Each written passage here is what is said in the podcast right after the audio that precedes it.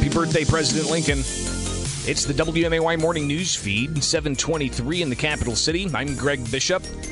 Shout out to Kyle as well. He pointed out to me that uh, Lincoln's birthday today is actually, I don't know if you'd call it his golden birthday or his platinum birthday, but uh, if he were still alive, which obviously nobody lives to 212 years old, but he would be 212 years old on February 12th.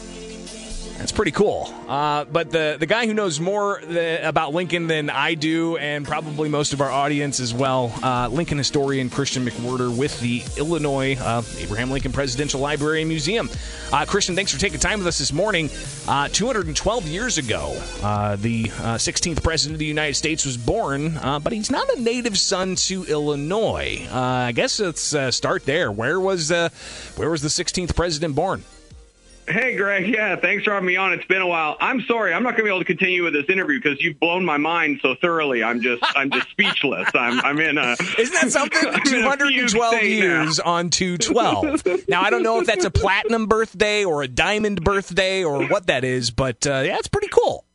It's pretty cool, and I, I yeah, I, amazingly, yeah, no one had pointed this out to me until now, so I love it. But right uh, yeah, Lincoln isn't from uh, Illinois. He uh, he was born in Kentucky. Uh, he spent his early years uh, in Hardin County, Kentucky. Kind of moved around a little bit, um, and then uh, he spends most of his formative years in Indiana. He only um, moves to Illinois uh, in 1830. Uh, really, just you know, he's he's just you know, past 20 uh, years, you know, he's he's kind of entering his adulthood, and and that's when he's uh, he's coming here to kind of find his way. Well, and I want to talk a little bit about those formative years because I mean, a lot mm-hmm. of us in those years we we learned skills, we learned trades, we kind of learned more about ourselves.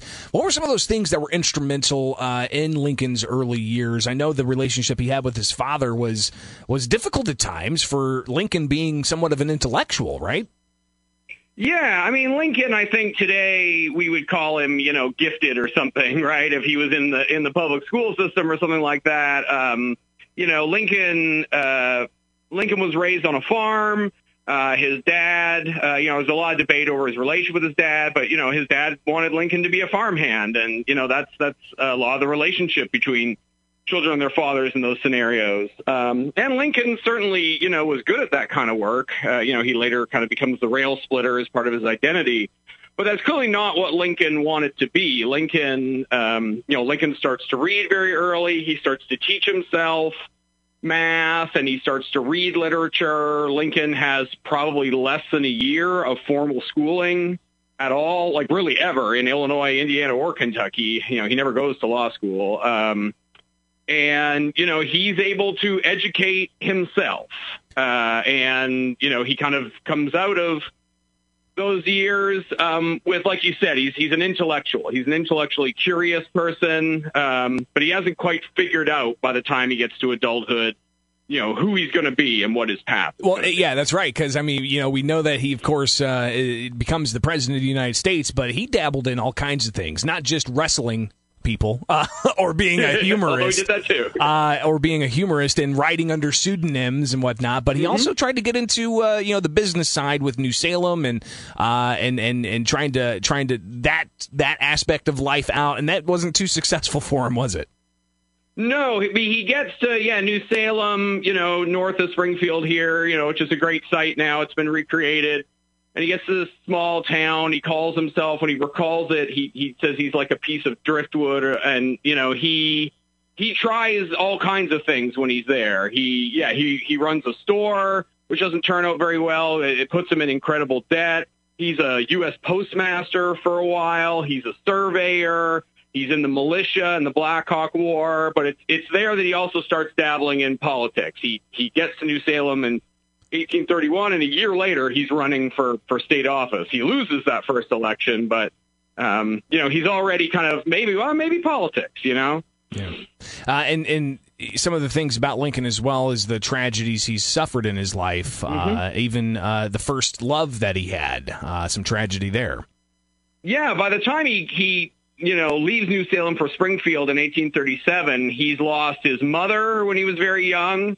Um, he loses his uh, uh, his sister, um, and then yeah, when he gets to New Salem, um, you know, there's this there uh, there's this young woman in town, Anne Rutledge, and um, Rutledge is already. But the story is she's betrothed to somebody else, and then he goes away and goes to New York, and then she starts hanging out with Lincoln, and they get fond of each other, and that's there's a whole lot of um, you know gray area as to what actually happens in that relationship. But she ends up passing away as well.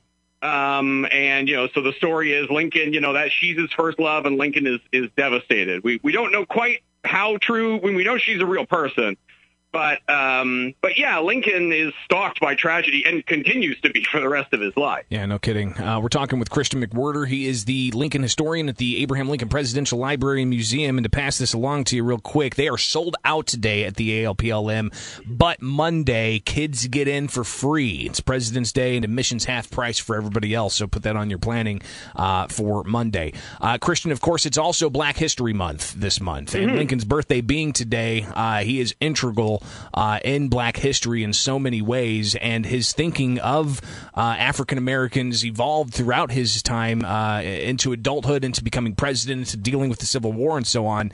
Uh, but we can't not stop, uh, you know, this conversation without highlighting uh, the importance of the Emancipation Proclamation and the legacy that he left with that document.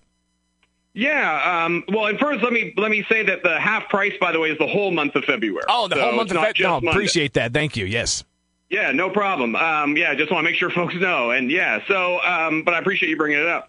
Um, the uh, yeah, when Lincoln, you know, this is one of the most controversial parts of the Lincoln story, or you know, we're still arguing about, you know, Lincoln's relationship with African Americans. What are his views on race? What are his views on slavery? We know that Lincoln pretty much for his entire life, um, you know, hated the institution of slavery. But, you know, Lincoln's uh, relationship with African Americans is a different story. He, he, you know, he knows a few black people here in Springfield.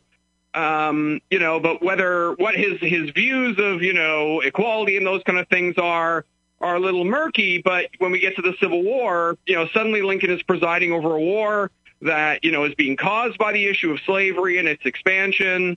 Um, you know, the Confederates fight very well in that war, which convinces Lincoln that slavery is part of what's keeping the Confederate war effort going, and he's not going to be able to reunify the country as long as slavery still exists. Um, and, but Lincoln also comes into contact with um, Africans like Frederick Douglass and Elizabeth Keckley, who I think start to influence his views on uh, who African Americans are and what they're capable of. Um, he ends, and then he issues the Emancipation Proclamation, right, as a war measure and the thing the Emancipation Proclamation does, it allows African Americans to serve in the military. And that clearly influences Lincoln, too. I think one of the most important things to remember about Lincoln is in the last speech he ever gives, just a few days before he's assassinated, Lincoln says, uh, Lincoln proposes the idea of maybe giving black veterans the right to vote. That's a huge step forward. You know, that is, uh, I mean, obviously today we see that as well, obviously, but for, you know, a middle class white guy in 1865 to propose that, it's the first time uh, president ever proposes anything like that. And so I think it's part of that same thing we were just talking about Lincoln's capacity to learn, to educate himself. His views evolve, and he's always kind of open to new ideas. And I think that definitely is reflected in his attitudes about race. And that's just some of the stuff you'll see at the Abraham Lincoln Presidential Library and Museum. Uh, Lincoln historian Christian McWhirter, thank you so much for taking time with us here on the WMAY morning news feed to kind of give a, a you know a brief overview. And eight minutes doesn't do it justice, so people definitely need to get to the ALPLM. Uh, and it's half price admission all throughout February. Kids get in free Monday for President's Day. They're all booked up for Friday today, though, so uh, you won't be able to get into the uh, ALPLM. But make your plans for Monday and half price admission all February long uh, at the ALPLM Abraham Lincoln Presidential Library and Museum. Uh, Christian, thanks so much again, uh, and we'll talk uh, in the near future. All right. Sure thing, Greg. Anytime.